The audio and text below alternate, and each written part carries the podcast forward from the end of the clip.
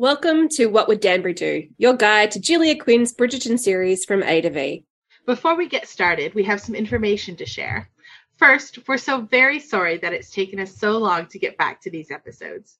We missed you, and we are so grateful that you stayed with us. We will have a much more regular release schedule from this point forward. Thank you. Second, unfortunately, Rudy has had to step back for the minute due to work commitments. For the remainder of this season, we will be inviting special guest hosts, but no one can ever replace her, and we look forward to when she is able to join us again. So let's jump in. Listeners, we have all been waiting for this moment, this scene, this match.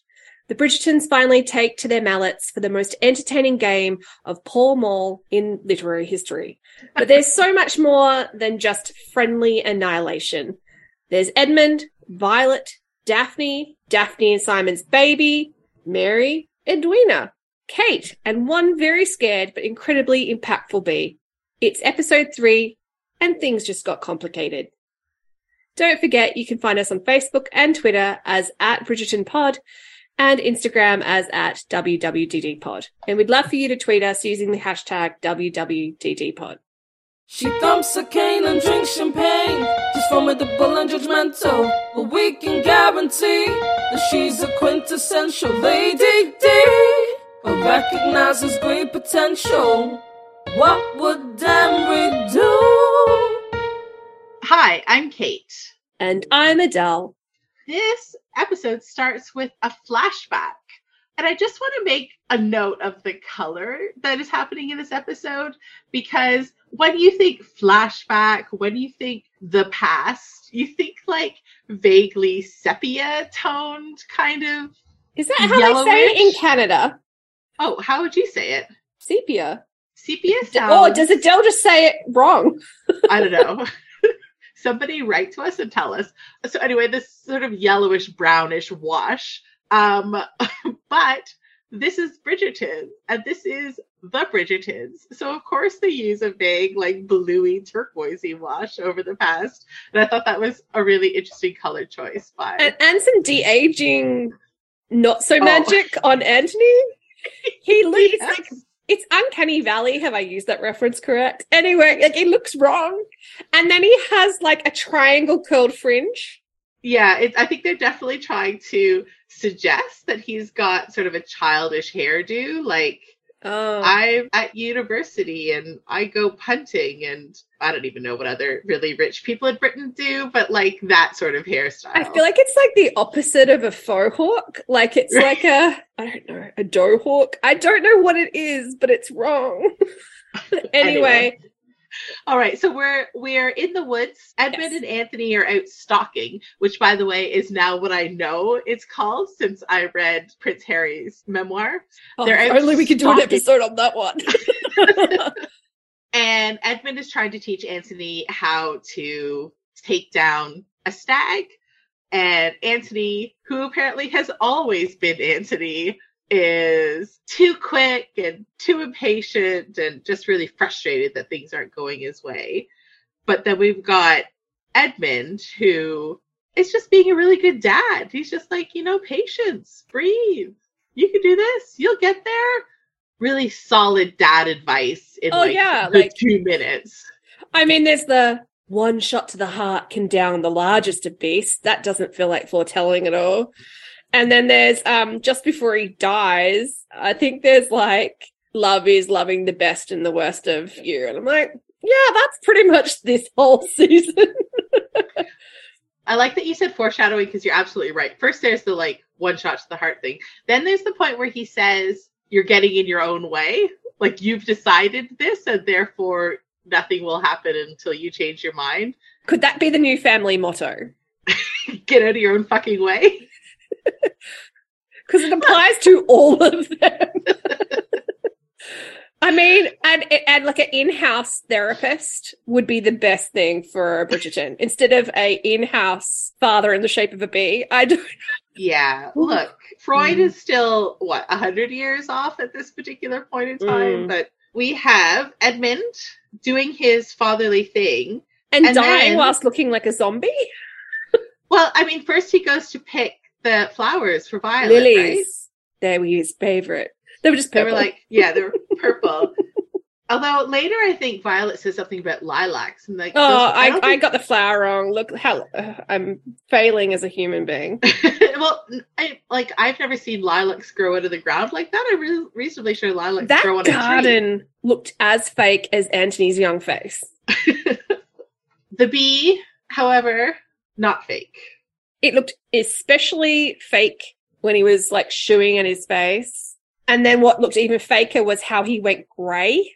Look, I don't know. I've never actually seen somebody in anaphylactic shock before. I don't actually know because there was definitely some swelling and Well, definitely some would be gray. accurate, yeah.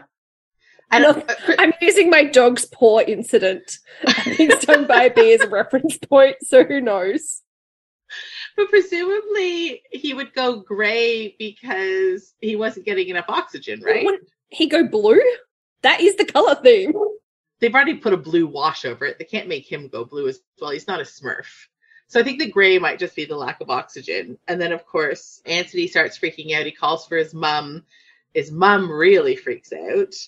And then she does the first hideous thing that she does to Anthony in this episode, which is send him away from his dying father and put him in charge of all of the other children, make him responsible for shielding them from his dead father, glossing over the fact that he himself has seen his dad die. Yes, that was terrible and boo, Violet, but also context. It's Yeah. The thing I want to pick apart Ruth Gemmell, how dare you make me feel that in my chest and in my tear ducts? You terrible human being. Really? How like how much did you feel it in your chest and your tear Well, you ducts? know I'm a stone. I do. And I haven't watched this episode in quite some time, and I actually felt it. And I don't know if it's because I probably skipped these parts in the last rewatch. Histrionic isn't something I would necessarily associate Violet with ever. Mm-hmm. to see her go to that extreme, I guess that's the choice.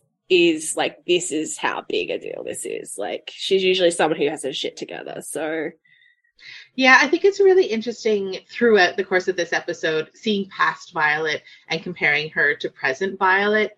I genuinely think from this moment on, Anthony stops growing, right? He sort of becomes who he is in this particular moment, hits like an emotional developmental wall, doesn't really take any emotional steps forward into maturity until, you know, until he has to when he starts meeting Kate it's a juxtaposition to the way that we see Violet, who in the flashbacks in this episode we're going to see made some really questionable choices that, as you say, contextually make a lot of sense, but also have a direct effect on particularly Anthony, but all of her children. But then we know that she doesn't stop. This isn't the defining moment in her life like it is the defining moment in Anthony's. And she eventually grows and continues to mature and, and become the Violet that we know in the Mm. future. stay with me. It's like in that moment, she thrusts him away with being present with someone he loves into responsibility. And it's like he never allows himself just to be with someone he loves anymore because he's been thrust at the role. Yeah, Um, that's a really and then the thought, next actually. scene also supports that, I guess.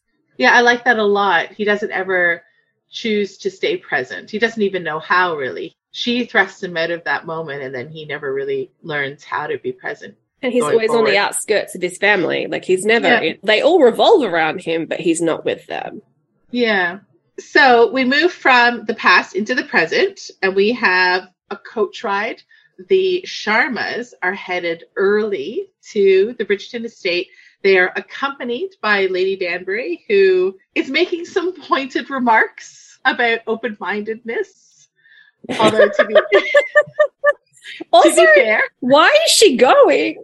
I mean, she really doesn't need to go. but she's their sponsor for the season, right? I mean, it's I it's think- just to, to involve her unnecessarily. I don't think it's unnecessary. I think she's sponsoring them for the season. I don't think like 100% she has to go, but I think that she's Lady Danbury and of course she's going to go. You know, like I think we, what we have to make clear is there is an, they're discussing the expectation of an engagement or, or a proposal that will result in an engagement, and then the Sharmas job done, Kate job done. Mary, I can have a life and a storyline now. One of the things I want to do point out because it's going to drive me absolutely crazy in later episodes. In this carriage ride, we see Edwina talking about what she can do to please Lord Bridgerton, which dress she should wear, what she can do to make him like her. And Kate points out quite rightly that she should also be thinking about whether she likes him. But Edwina is not ready to hear this, and she's more focused on whether or not Anthony is going to like the pink silk dress. Considering Kate spent six years training her daughter to play uh, her daughter, oh my god, Freudian slip, her sister to appeal to men, it's not unfair that Edwina's worried about someone liking her versus what her happiness is. She's been Yeah, on this path a long time. I think that'll come out a little bit later in the episode as well. Mm. They arrive at Aubrey, Aubrey Hall. Hall, and Kate has a Pemberley moment looking Oh, yes.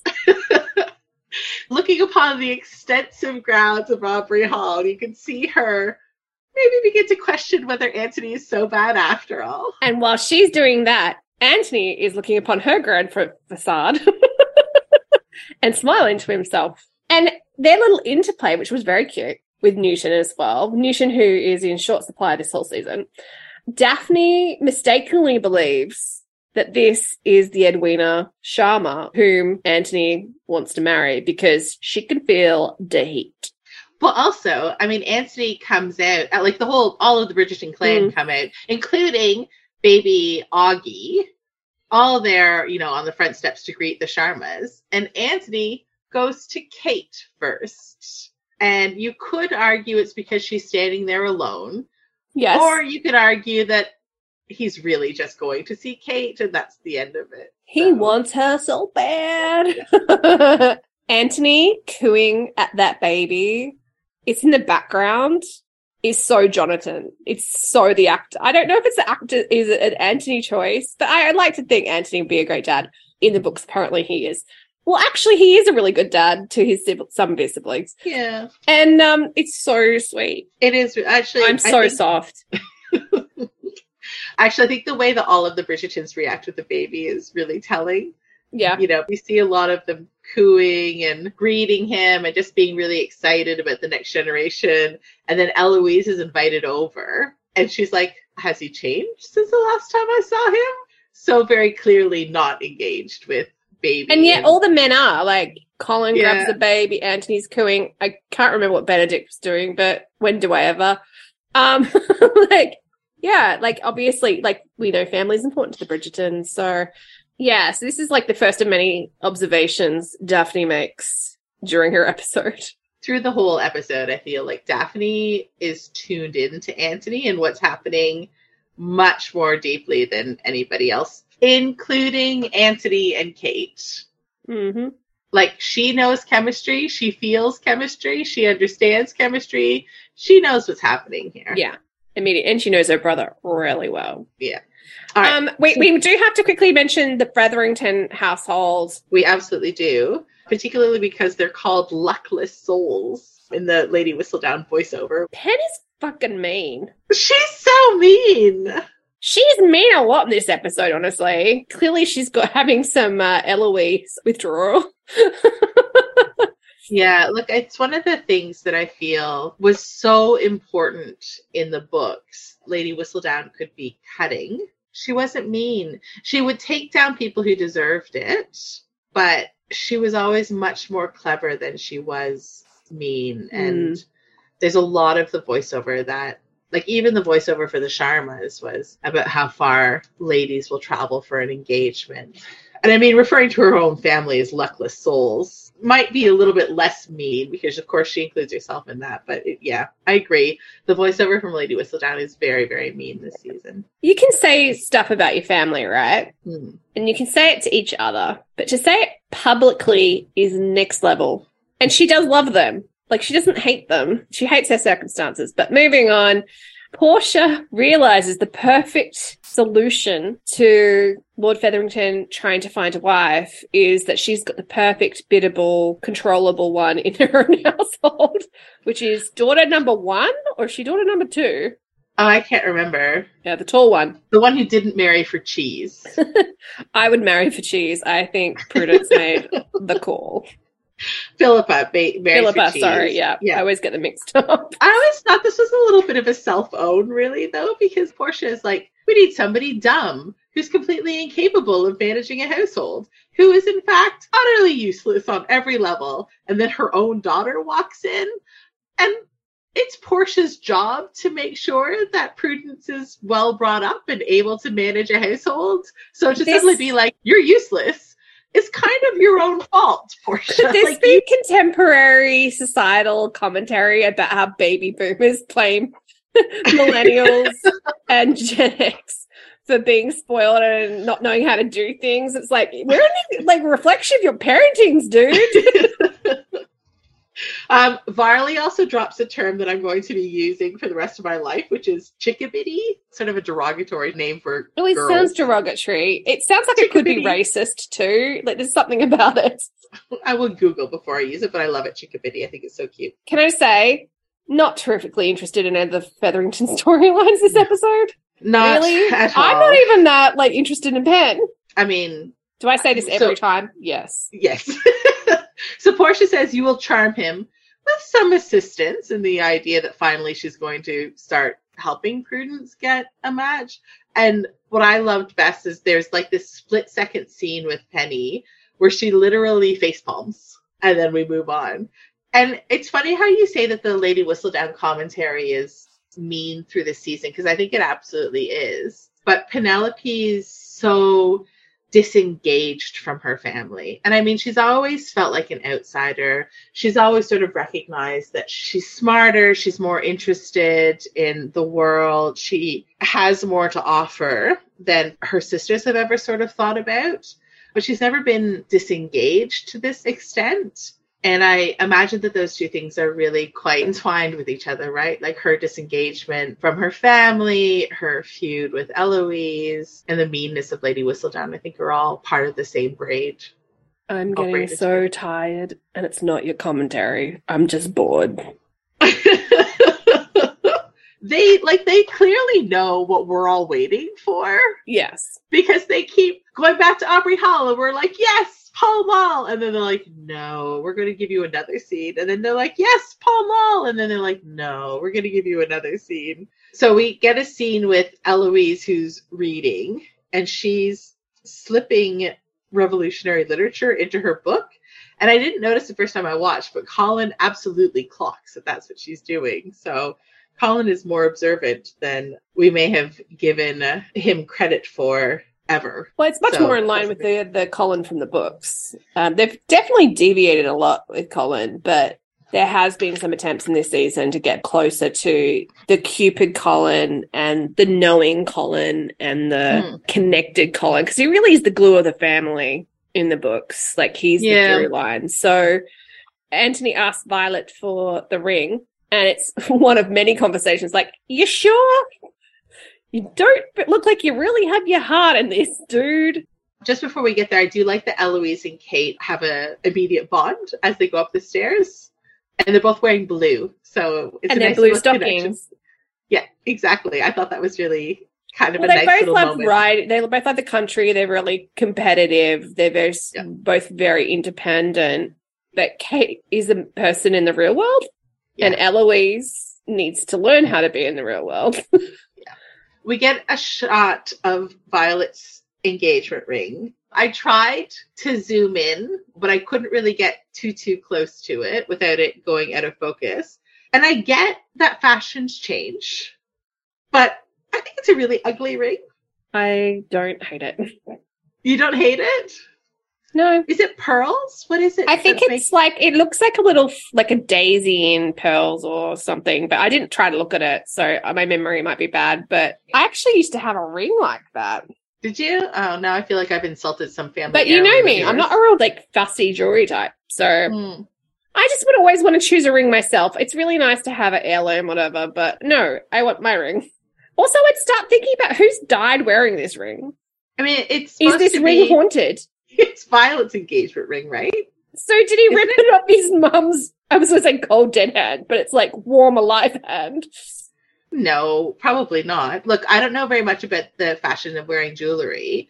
It may be that, you know, you get an engagement ring and then you get a wedding band and you take your engagement ring off.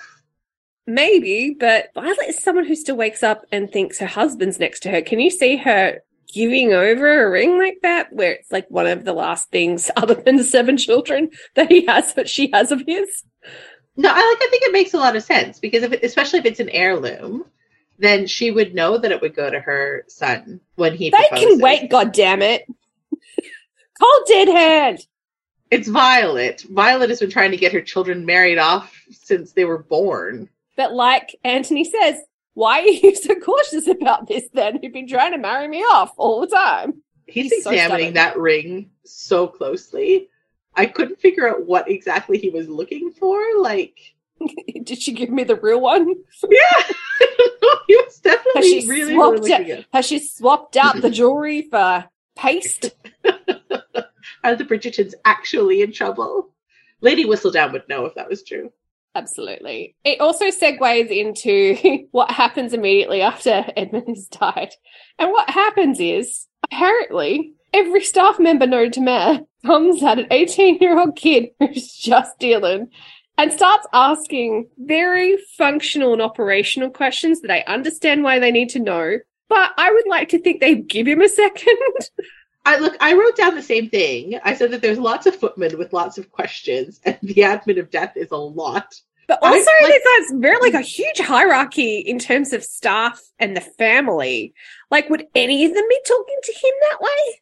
Well, I was, I did wonder if there should be The like a butler, maybe. or like a personal secretary or something. Yeah, but not all of Um, them. But I suppose that okay, so the way that it worked in my head. So first of all, I was like, Jesus Christ, give the man some space. He's clearly like overwrought.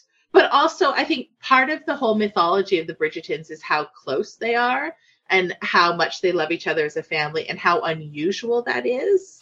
So I expect that when a man dies, generally speaking, you know, the son is quite excited to move up to the title or is well prepared for that kind of duty. So they don't worry too too much about the emotional niceties because Anthony is expected to a already be man enough to like assume the mantle of the viscount title and all of the responsibility that comes with it, but also like not to be that attached to his dad. Like it's not supposed to devastate Oh, him yeah, that's a good this deeply. Because I'm like, what should we do with the body? Put it in the cold room somewhere, or the keep it cold. Also, you know what really pissed me off, and I only realized on this watch. The lady's maid asks, she's still hysterical. Still, Mm. I'm assuming this is maybe in the first half an hour, if that. Yeah, I like, think she's allowed to, like, she's also heavily pregnant. So if you're assuming they don't have a relation, like, like a personal relationship between son and daughter, wait, sorry, son and father, because because I said it the wrong way around, father and son. Wouldn't you think that women are pathetic and really soppy? So let her go. Well, I mean, the maid does point out that it's probably not good for the baby, which is fair. I mean, enough. that's really enlightened, lady. well, but also, I mean, how Also, she's on the stairs. Like it is dangerous. I mean, I'm not even safe on the stairs when I'm sober. How did she get from the garden through the house to like collapse on the stairs? Like, why didn't they bring her to like a nice fainting couch or something? Because it is a very physical performance. Yeah, it is She's a very physical all over the place. It's like the turmoil of her heart is externalized. I have to say that Jonathan Bailey is giving such good face in Oh, this does- scene.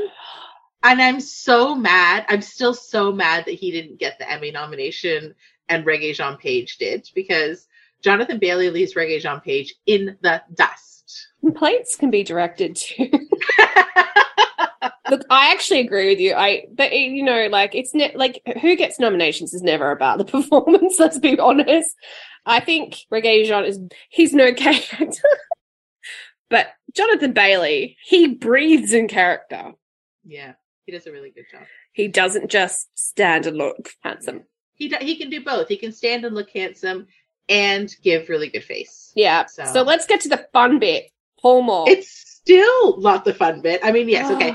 Like it, like it's the next step towards the fun bit where Daphne's going around and like laying out the wickets, providing this sort of concise breakdown of like what kind of player all of the Bridgertons are and how Kate and Edwina should conduct themselves during the game. There's a lot of moments in this episode that really clearly broadcast how much of a Bridgerton Kate is and how much of a Bridgerton Edwina is not. Mhm. And I think the first moment was on the stairs with Eloise when Yeah. she and Eloise sort of have that moment and Kate's in blue and you know she's already slotting in with Eloise where Edwina failed to make a connection with Daphne. I think this is the second moment when Kate is excited about this. You know, her competitive juices are up. She's having a really good time already and they haven't even started yet. She has that sort of anticipatory gleam in her eye and Edwina just looks terrified. They make another comparison a bit later in the Pall Mall stuff, which is Edwina doesn't want to play anymore because she doesn't want to get her shoes dirty. Yeah. And Kate and Anthony don't give a shit about their shoes. I'm like, that's very, very obvious. it could be twisted to say that Edwina cares more for her servants. So I was gonna say this, you beat me to it. yeah. Like Anthony doesn't give a shit if his valet has to like work on those like leather boots for like hours. Get he only gets to sleep between three and four AM it's and deal all with a belligerent asshole all day. no wonder he got all- yelled at at 18. He's been an asshole his whole life. it's all in pursuit of Pall Mall. All right, okay, and then we don't actually get to the Pall Mall game. We go back to London. We're in Genevieve's modiste shop. Lady Featherington is all, get her tits out. And Genevieve is like, stop fucking with my design, lady. And yeah. Importantly, we have Penelope's attempt to explain away why Genevieve saw her at the market buying letters. And Genevieve is really just doesn't want to Not engaging. be a part of this conversation. She's She's Teflon. It's not. Ex- it doesn't exist yet, but she's Teflon. yeah. Um, Or maybe Penelope is- Teflon exists in this alternate reality. But Penelope, whose tits are out, is really having a bit of a heaving bosoms moment. She's clearly very stressed about everything that's going on. so yeah, um, Jonathan Bailey acts with his breaths. Everyone knows where I'm about to go. Look, if you've got a rack like that, like Nicola lead with act with your breasts. They are magnificent. We finally get to Pall Mall. The thing that I wrote here on my notes is this whole thing was narrative edging. I was just thinking foreplay, but edging is much more accurate and specific. But we finally get there. The screenwriters finally take us there. But we also know that Benedict's apparently stressing out about getting into the Royal Academy of the Arts. Oh yeah. Do we care? No, we don't care. Not really. It's also like you've had your adventure, you've developed as a human being to Colin. I'm like, you could have gone overseas, surely. You're the second son. I thought that was actually really interesting because it's a direct contrast to what happened in the books, right? Because Colin's book is all about how he feels unworthy and and bereft without an occupation.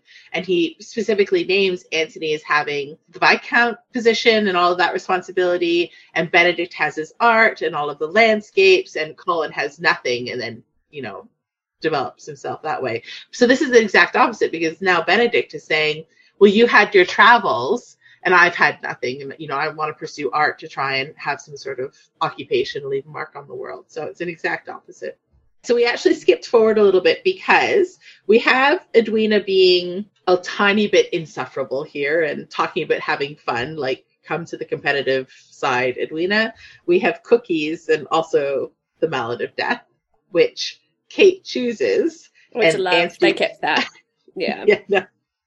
And everyone absolutely piles on to Anthony, who is doing a terrible job of pretending he doesn't care. There's something about a hero on the screen doing a terrible job of not looking petty that I find highly attractive. Just me? Look, you know we all have our things. Oh, I love it. Well, also I think it's a, it's bonding too, right? All of the Like he does this slow clap with a smirk at one point. I'm like, I've never found you hotter. Apparently, I, I really do like bad boys that are awful, but uh, he's not that awful. But yeah, I'm like, ought to be.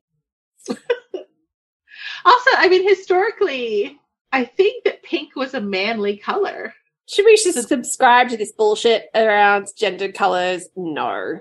Do I like the fact that she stole the black one out from under his nose and his siblings loved it? Yes. As you mentioned, like Daphne talks through all their games and they come, it's foretelling what's actually happens. Because I forgot about Colin until he whacks the ball right into the bushes after Kate has smacked Anthony's into the bushes and then Mhm. Colin follows it. And clearly from what he says afterwards, which is like, you two go and get it, you know, it's Cupid Colin from the books. Yeah, it's not only Daphne who has an inkling of what's going on. Like, and look, to be honest, I, I wasn't entirely sure if we're supposed to think that Colin understands sexual tension or if Colin's just a chaos monkey because it could go either way, really. I mean, my rate is second. I still Yeah. think of him as a 14 year old. Yeah. There's also this part where Anthony goes, I hit my ball out of the way on purpose. So you, Edwina, would have a clear path with your color. Do you think that she believed him? In some ways, it's a bit harder to get a read on Edwina, like what's making her feel uncomfortable. Is it that she senses maybe they're not on the same page? Maybe it's the competitiveness. Maybe it's feeling, oh, my sister's fitting in with this better than I, and they could, might be mm. comparing us. Like, who knows? And I don't think it's the fault of the actress. I just think it was a bit underwritten in this scene. They just make her look juvenile and just a bit insipid. Prefer- Yeah. Preferencing like clothing and feeling uncomfortable over actually making an effort, which I don't know if that's fair. Because that's a lot of energy coming at you with from a lot of very competitive, extroverted people. And I don't know if I agree that I think she might be an introvert. So yeah, it's a lot.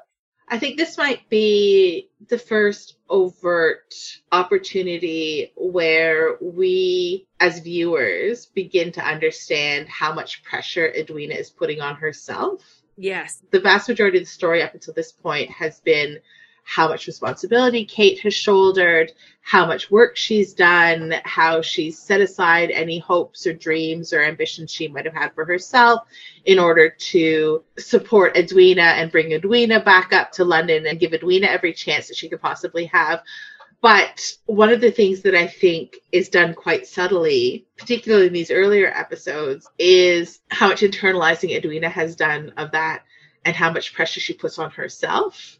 And I think a lot of the things that are a bit insipid, as you say, and are, you know, genuinely quite irritating are also her efforts to be perfect and her efforts to deserve all of the attention and all of the benefits that she's going to reap on behalf of her sister. And I think in this scene, we start to see that a little bit where she doesn't feel like she can get involved because she can't be anything except the perfectly brought up, well mannered, always charming, always calm future Viscountess, and not Kate, who literally has no skin in the game and can therefore throw herself in. But Kate is being feet. 100% herself. Edwina doesn't feel like that would be accepted. Exactly. That's really upsetting. I think you're right about how subtle or underwritten, whatever you want to say, a lot of the audience could not see the inverse of Kate's pressure being Edwina's pressure. This is a shared pressure. This wasn't just one person working their ass off, it was two. And one of them was conditioned a lot more as a young person. You can have good intentions and have bad outcomes. And Edwina feels her whole worth is not actually, this gets to disproved a little bit later, but like it's this one outcome she's aiming for. Mhm. Yeah. Yeah. Or they, they're all aiming for. Well, and I don't think that Edwina is insensate to the fact that the fate of her family rests on her marrying well. I Like, mean, she that's has- the basis of so many historical romance books and probably many others on top of that. But yeah, it, this is not new to the the genre. she Um, has to marry well enough that she can financially support her family. She's just a character you don't get the direct per- perspective of as often, so you Yeah. feel less empathetic towards her, which is a bit rough. It is, although I do still maintain that she's very Mm. irritating very often. I don't find her irritating. I just there's so many parts of this episode where I'm like, did there need to be this much stuff in here that's not interesting? Because this episode's an hour and eight minutes. It's Yeah. a lot. we get a little minor scene with Violet and Mary talking about their children and relating to each other. The only time Mary gets to talk about something other than marriage. Only Yeah. time she gets to talk about herself. Yeah, and I mean, she and Violet have a nice moment talking about, you know, having lost their husbands and how important their children are to their lives. So, Which then sets up what happens with Kate and Anthony in the bushes. that very cute fall in the mud, them actually having a moment of connection over laughing, which these two people do not seem like people that laugh very often.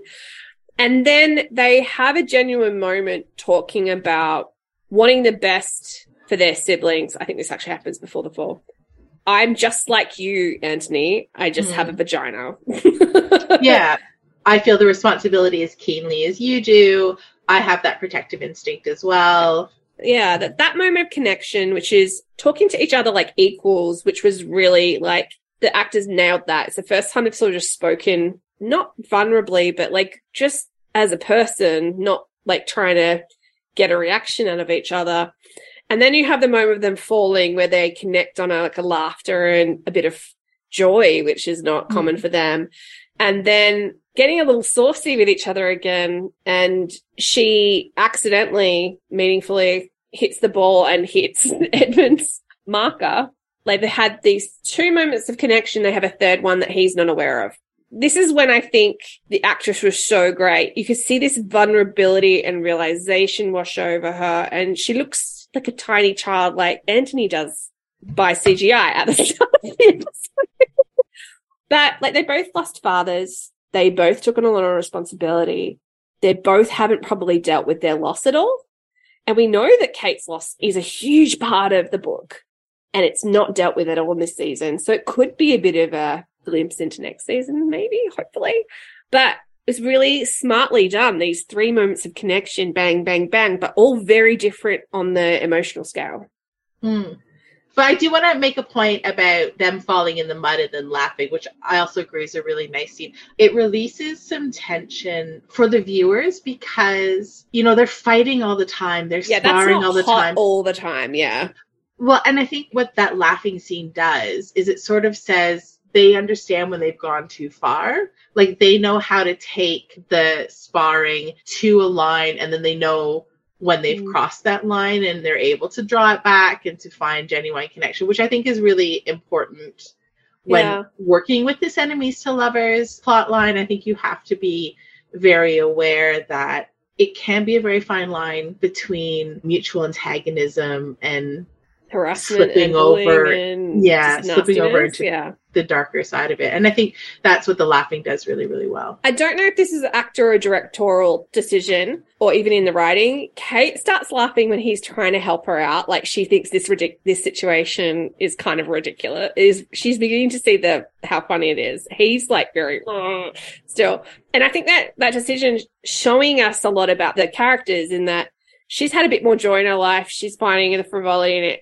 It took him a while to feel okay to even to laugh Mm. he took longer and i think that's really symbolic of them as people and their experiences in this world Um, Yeah. but yeah really well done and like they cover a lot of ground in that really fast if you think about it They do. Um, and I think also just it's important to note for anybody who is following the Pall Mall game that Daphne wins again. and we never That's know why she's good We, look, she's kept She's it a an secret enigma. from the viewers as well yeah, she's an absolute enigma. But Anthony starts walking away into another turquoise flashback. And this is the birth scene. So Violet is in labor with Hyacinth. Something is obviously not going right. Violet's in a lot of pain physically for the labor and uh, going into labor before the baby is quite ready, but also obviously all of the emotional pain of having to go through this without Edmund and just the stress of everything as well. Anthony is presented with an absolutely impossible choice. I'm still not sure what she wanted him to do. I look. I don't think he she is either. Um, I, I would tell you what I wrote down. So women have no say on the body. Is she saying that Edmund would defer to her choice so he would know what to do that like to listen to her? Is that the interpretation or is she mixing together who is in charge versus what he would do and then it's becoming this jumbled mess? The only thing I could think was as a man he defers to her in the role as the Viscount. hmm. I, yeah, look, it's really tricky because she does say, you know, Edmund loved me so much, he should be here. He would know what to do, which I originally took as Edmund would choose me because he loves me so much. But we also know that the rate of infection with cutting into women at that point was basically killing them anyway. So, Well, they didn't know how to stitch them back up again. So and they didn't know that they should be washing their hands.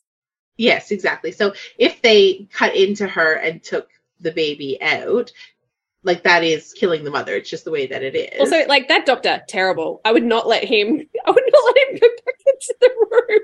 yeah.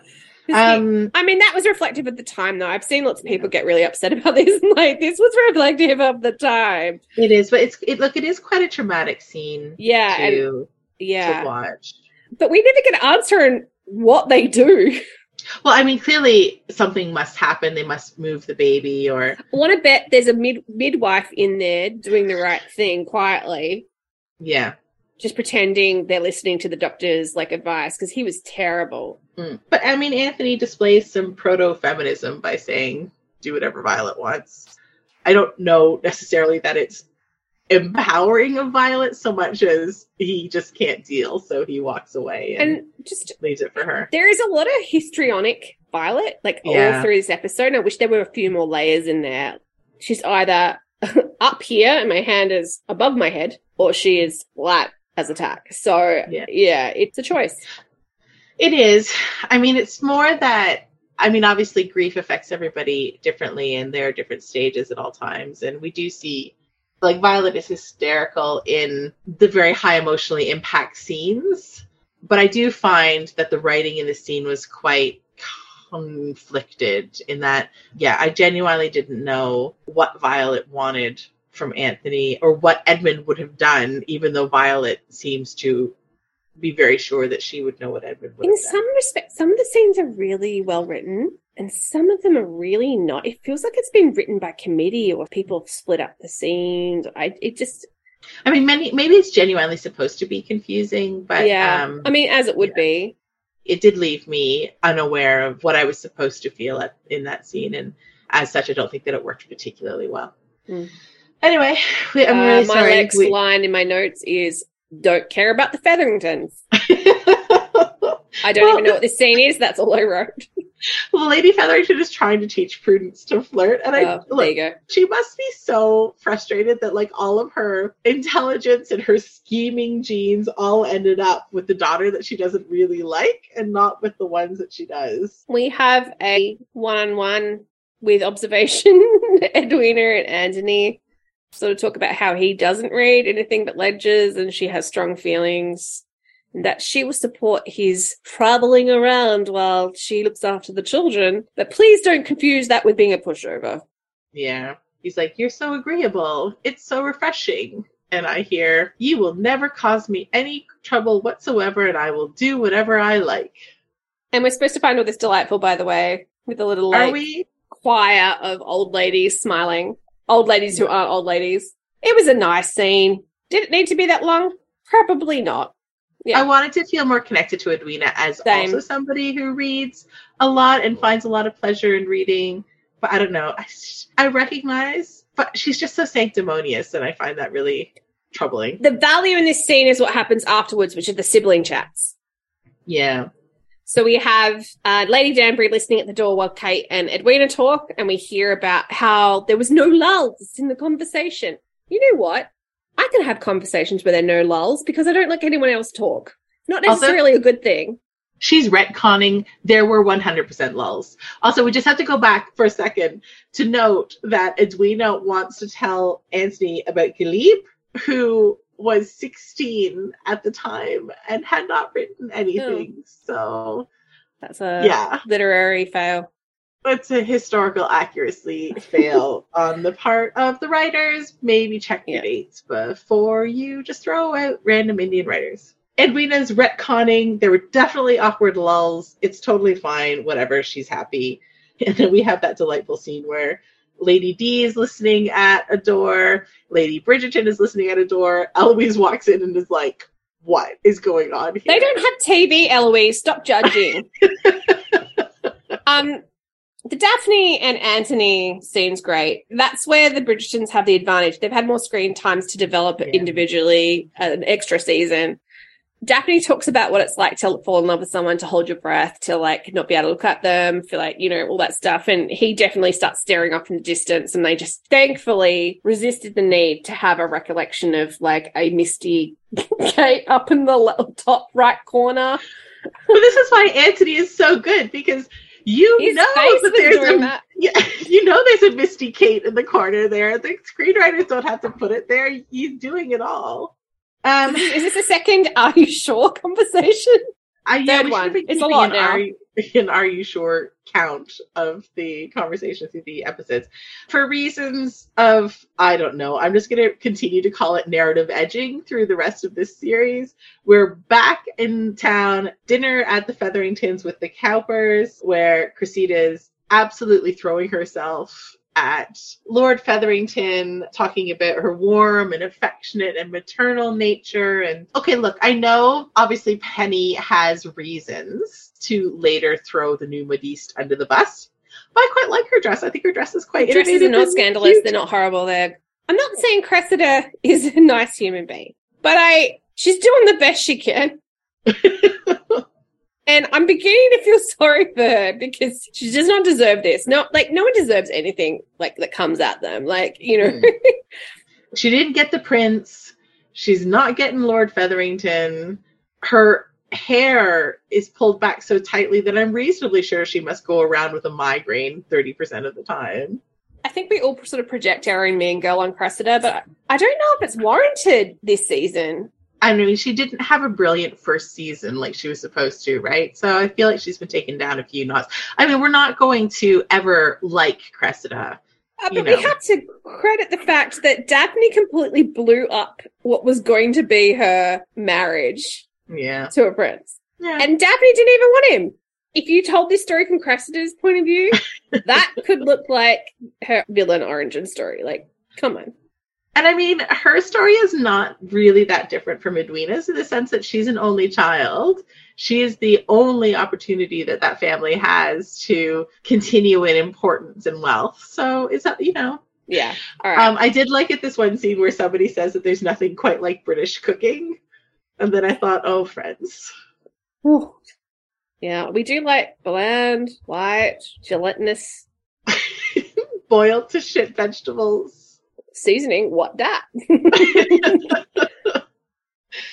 So then we move from British cooking to Colin spiking Benedict's tea. I looked now I did some googling on this because it's a weird purple powder, right? And it's supposed to open his mind. And the vast majority of the people on the internet think that it's likely opium. I am not familiar with opiates, barring like the codeine that I occasionally take for migraines, which does not open my mind. But the internet tells me that opiates can sort of give that feeling. They could also be mushrooms or some other kind of psychedelics like that, but it's likely opium. They're likely purple because they would have been dyed with lavender and it would be very common for men of this era to be able to get their hands on it and get high as necessary. Just like the mental picture of Benedict being in a Taylor Swift music video in his head. I mean, for a first go with mind altering substances, he goes all in. I, if I was Colin, I'd be pissed. Like, how much of that little package set Colin back? and you know that cost him a Benedict. ton. Yeah. And he's just like, ha ha. I'd be like, that was your tripping balls dosage for probably. also, the Um, idea that like this Colin would do that doesn't seem real to me. Book Right, Colin, maybe. Do you know, I think I actually disagree. I think the book Colin wouldn't seek out mind altering substances. I think like he's bored with his life and he feels a little bit like he doesn't have any responsibilities or sort of any pursuits. But I don't feel like he would hide behind or try and drug himself out of that. Whereas television Colin has no idea who he is and is basically bouncing from one heartache to another. He feels like a college student, and college student Colin 100% would lean into the opiates with this idea that it would make him more worldly and more grown up. So I disagree. I think television Colin would take opiates.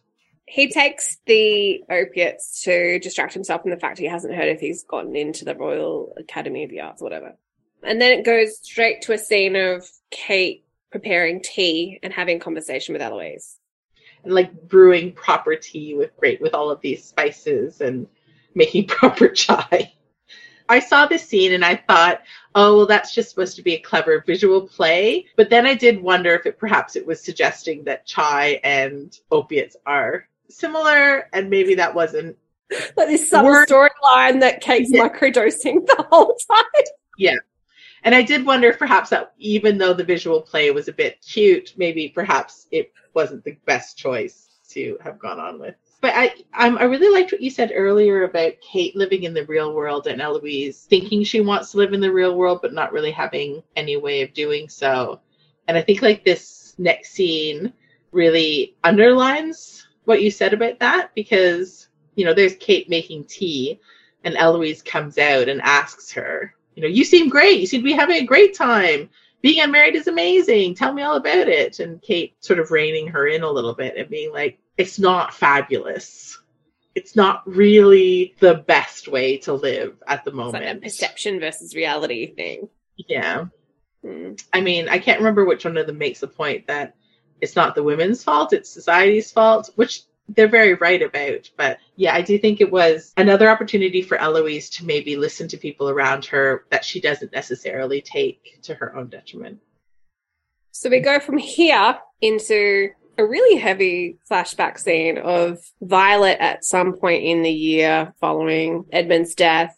Quite, quite low. And my feeling is like, obviously, is grief. Do you think there might, might, might have been some postpartum in there as well, potentially? I mean, regardless of what happened in the end, certainly that would have been an incredibly traumatic birth experience. And mm. she may have come through it physically unscathed, but it's unlikely. Mm. It's very clear she didn't come through it emotionally unscathed. Yeah. Um, I wrote down in my notes maybe Anthony and Violet should have taken some opium. I mean, so we're both oldest in our families. I understand where Violet's at, but you cannot say that shit to an eldest when it's not fixable. There is nothing they can do and they will punish the shit out of themselves to try and find a way or blame themselves for not being able to fix it. Her grief is just so all consuming and she is so selfish in it. And again, as you say, context. But yeah, as you say, like you don't say the quiet parts out loud, you know. And she's not engaging with Hyacinth clearly either. Well, I mean, she goes to see the children. She try, you know, she gets dressed, she bathes or whatever. It's like it's Taylor Swift. This is me trying, is what I was thinking while I was watching. Yeah. Like, yeah. But I mean, you and you can say, "I'm trying my best, and this is my best, and this is what I can do." But all of the other things that she said to him, particularly the suicide ideation, it's rough. It's a lot to lay on Anthony's shoulders. And I think it wasn't it wasn't an asking for help either. No. No. And I think that she conveniently forgets that Anthony is still very young when it suits her and then uses his youth against him again when it suits her. And again, context of what she's going through, but at the same time, like at some point you have to recognize that you're the grown up and that you don't have the luxury of treating your child this way. It's almost an edge of her punishing him for not being Edmund. Yeah, for not dying for not being And I the think one who she, dies. I think she actually has been doing that subconsciously and had been for quite some time, if not the whole time between the flashbacks. And I think she probably gave up. There was a point where it stopped, but it could have been years. Hmm. So we have that flashback scene, that very intense flashback scene where Ruth Gemmell and Jonathan Bailey do some really excellent work. And then it, it jumps forward where Anthony, you know, in a moment of real honesty, says to her, Your love for my father means that I'll never love anybody. And I don't want anyone to love me because I cannot hurt somebody like that.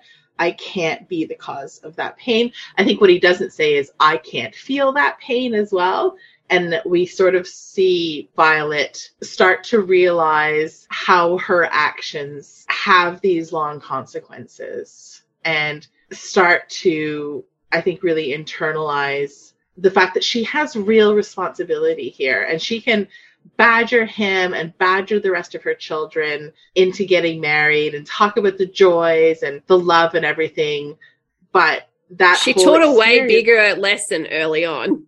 yeah, exactly. Like like she taught them that that experience isn't joyous. She's colored the joy by the way that she handled her grief. Um, And then she didn't talk about him. They don't Yeah. talk about him. We hear that later in the season.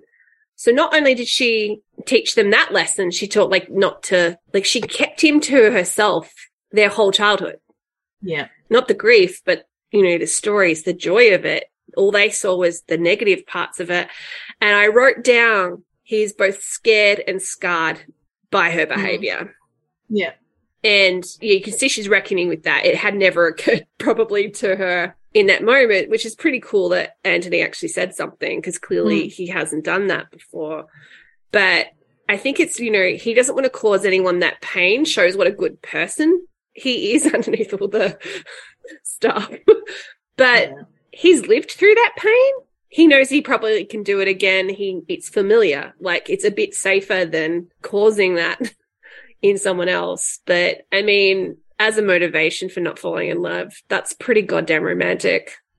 And I mean, it makes a lot of sense. Everyone sort of treats Anthony as if you know his He's emotionally crippled, which he is. He, I mean, he is, in that you know he clings too deeply to duty, which he does. He was thrust into that. He didn't choose it.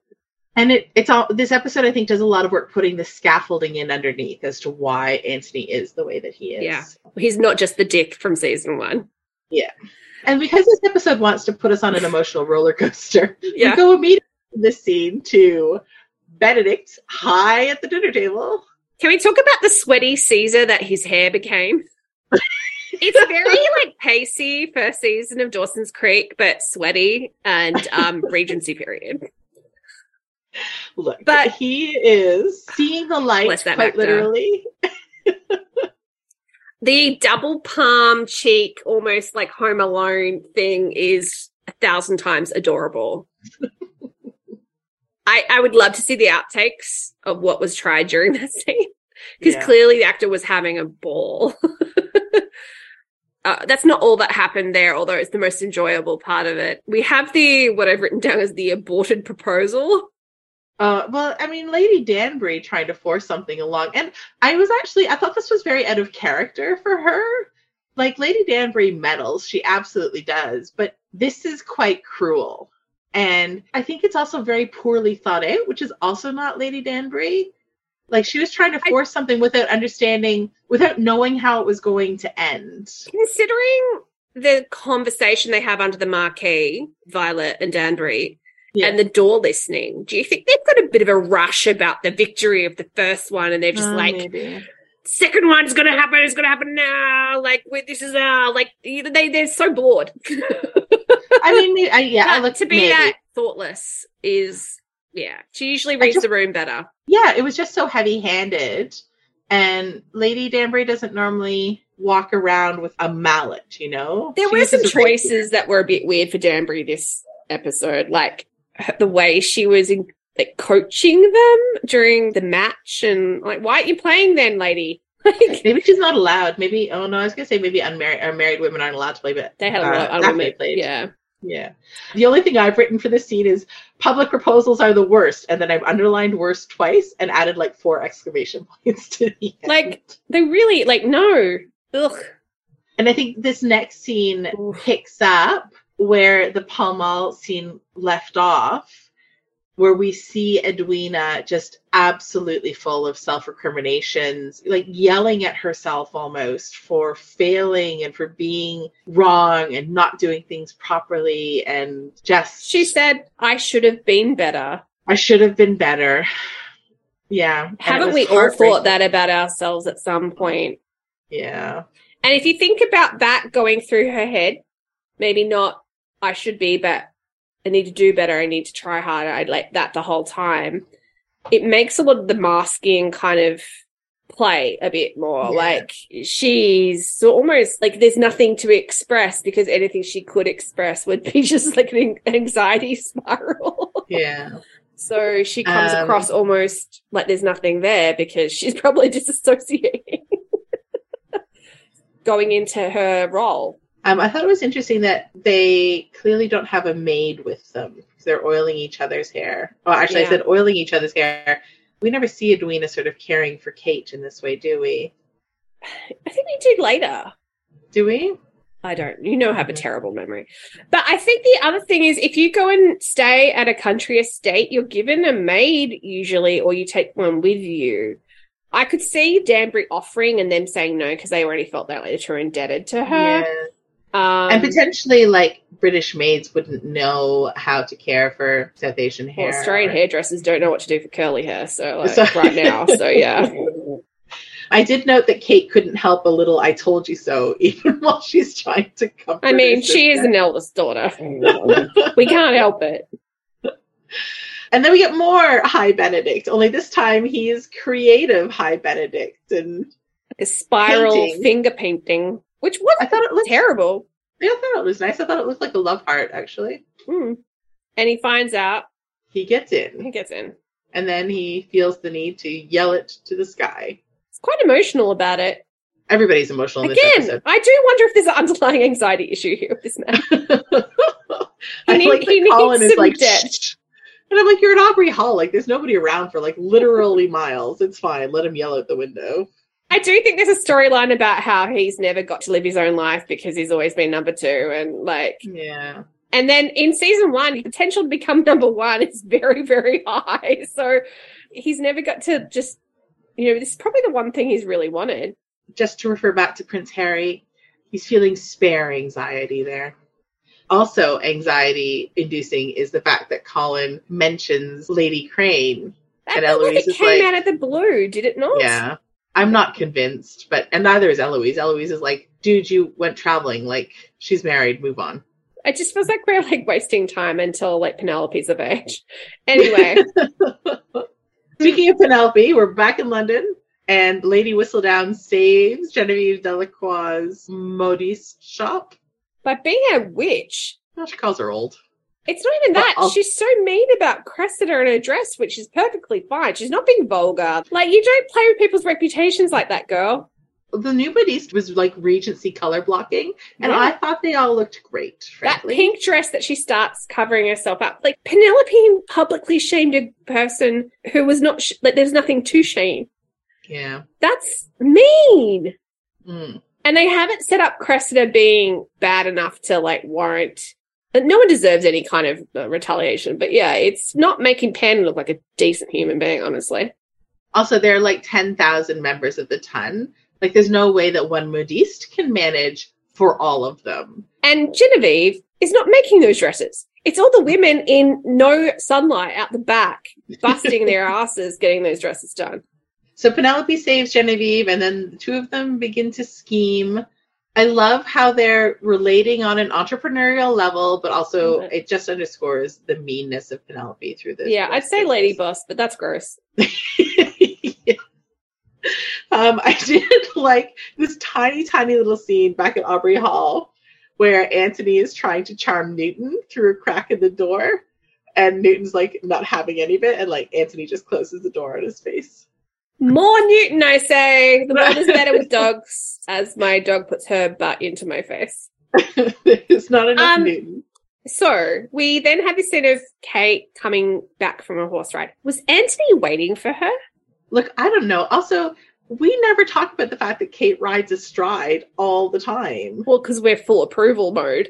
I mean, obviously, but yeah, and they're wearing would be full matching blue.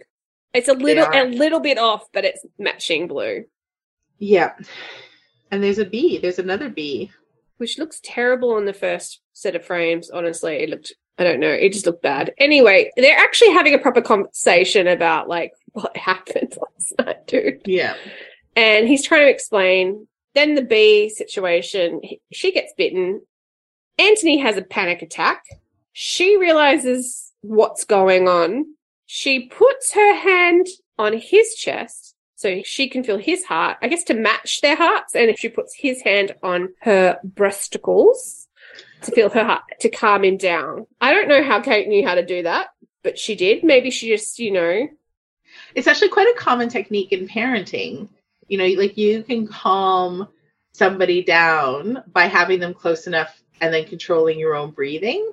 mm, because instinctively you match your breath to the people around you. So by breathing calmly and having him feel her breath, like physiologically he would respond and start calming down as well. But of course, obviously, in this case, he also has his hand on her heartbeat so he can feel that she's alive. She puts her hand on his heartbeat because it's a romance series and it makes a nice yeah. duality. And then, of course, their noses touch, which I love. I know some people are like, their noses touch too much, just kiss already, but I actually quite like I, I kind of like it too. And it goes from sort of like panic attack to earnest moment of connection to uber horniness. Yeah. And it Yeah. plays without words. And boy, do they sell it. Because they have that breathing together moment. Mm. And then they're like, fuck, we can't breathe together. And then they all ha- they have to run away and breathe apart. Yeah. Just to get serious before we talk about how hot they are a bit more, I have this like need for Kate to have something about her grief and her backstory in season three. We're probably not going to get it. But wouldn't it be great if Mary taught her that technique to calm down while she was having nightmares and stuff? Anyway, they're so hot together. like the actors have such amazing chemistry. It's amazing. It is. There's a lot that they do with just breathing in this scene Yeah. that really ties it is it's compelling and it sort of ties one section of the emotional arc up and then opens another one wide open which there's a constant question of will they, won't they every time they're on screen together. Like it is like a cliffhanger all the time. And considering they're only on what screen together 36 minutes the whole season, like it's probably smart. If they run more, we'd all combust. but I would like more. they make it work All right, and that was the end of the episode. do you have a what the featherington Just like why the Featherington, probably more. no just- what the featherington just I'm- why the, the, more I watch these episodes, the more I'm like, this is. I would prefer they spent time setting up Francesca and other characters in the Bridgerton family than the Featheringtons. It just feels a bit unnecessary. They could do it in a better way. all right Um, our what the featherington for this episode is why the featherington and we will move on now it's time for What would Danbury do? This is where we imagine that a character from another book picks up their pen and seeks advice from our savior of straight talk, Lady Danbury. This episode's letter comes from Neha from Suleikha Snyder's Big Bad Wolf.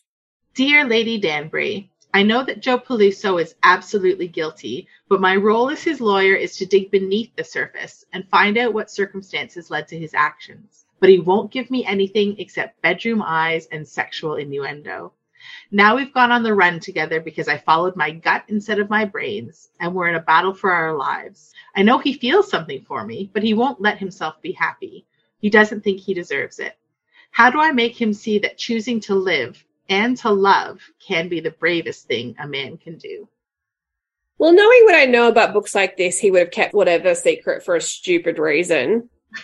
So I'd probably knock some sense into him physically. but I would very much enjoy the heavy breathing and close confines and uh, the sexy innuendo. But I would also be driven up the wall by him. So I would want to run him over probably as well. It would be complicated. Got complicated feelings about him. I uh, well, firstly, this isn't professional. You're a lawyer. You can get disbarred for this shit. Is he worth it? That's a genuine concern through this book in a way that I really appreciated because it's something that's not genuinely concerning in a lot of books. Yeah. That follow Oh, good. I haven't read this plotline. book, so like, I'm down. I'm always like, you don't even know if he's worth it. Is it running away together in nice locales, Oh, or is she eating like cold fries and sleeping in a tent, or like falling asleep in a staircase in an abandoned building or something? Like, that's not that sexy. They do have rooms that they go to In that have actual. hotels. No, well, I mean, she takes advantage of her community to find places to hide away, and then they also have other places to hide away. So it's not quite living in alleyways, but it's definitely not like hanging out at home and getting to know each other. It's definitely running for their lives and like having sex in inconvenient places. I mean, because I'm a practical gal, what kind of future could you have with this stud muffin? Does he have any money put aside for you to have a good life after this is over when he's obviously cleared of all wrongdoings? Is he someone you'd like to introduce to your mother? But then he could have Pacey energy and it'd be all worth it. He definitely does not have Pacey energy. This is very much uh I don't even I can't even think of who he would have energy of. McSteamy? no, because he's very I have done bad things. You cannot necessarily guarantee I will not do bad things again in the future. I made my decisions. I'm gonna live with them, but I'm not taking Like a anyone convincing else. Jon Snow? Yeah, actually like a very convincing Jon Snow. A Jon Snow with confidence. Yeah, exactly. Like supreme confidence. also, if Jon Snow were a shapeshifter. Oh, literally a big bad wolf. Literally a big bad wolf. Oh, I need to think of another comparison. But yes. Does he smell like a wet dog? I don't think so. Reasonably sure, no. I think this is what I struggle with paranormal is like a merman would smell fishy. A werewolf would smell like wet dog. Maybe a a vampire merman. would smell metallic and gross. None of this would be attractive. I don't disagree with the vampire. I think that a merman might smell quite nice, like the sea, like the ocean. Like an oyster. Fresh oysters smell nice. they do. That I meant that as a compliment. Oh, okay. all right. Well, right, um, I think I'm out. What would you like to tell us about the book? Okay, I'm just speculating and doing a look for yeah. all that Neha makes interesting choices. She does sort of make them with reasonable eyes wide open. In that she knows what she's doing, she realizes it's not the right thing to do, but it is the thing that she wants to do because she believes that there's a lot more to the story of his arrest and what he's done and she feels a kinship to him as also a supernatural and also like she really wants to bang him like a lot. So once she does that she feels like she's basically compromised already and should might as well be in for a penny and for a pound and they go on an adventure together. But um, i did think that the you know i don't deserve to love kind of situation because he's done a bad thing in this case had some neat parallels Yeah. to I don't deserve to love from Anthony's point of view, not because Anthony's done bad things, but because something bad might happen in the future. And Well, yeah, I mean, you honestly sold me with the uh, heroine actually thinking of professional ramifications. So, uh, call me boring, but I like a practical gal. she uses it throughout. Like, I gave up my law career for this, so maybe you can listen. I to mean, me right warranted. Do you know how long you go to law school for? Jeez. And what income she might be giving up for the rest of her life? Like, that's financial independence, man. Better be worth it. Thanks for joining us for episode three. We'll be back in a fortnight with Bridgerton on Netflix, season two, episode four. Plus, our bonus episodes are back again this season. Make sure you subscribe to catch some truly surprising conversations with Bridgerton adjacent experts. In the meantime, you can find us on Twitter at Bridgerton Pod and Instagram as at WWDDPod, or send us an email at bridgertonpod at gmail.com. This episode was recorded on the traditional and unceded lands of the Wurundjeri and Bunurong people. Thanks for listening, and remember WWDD.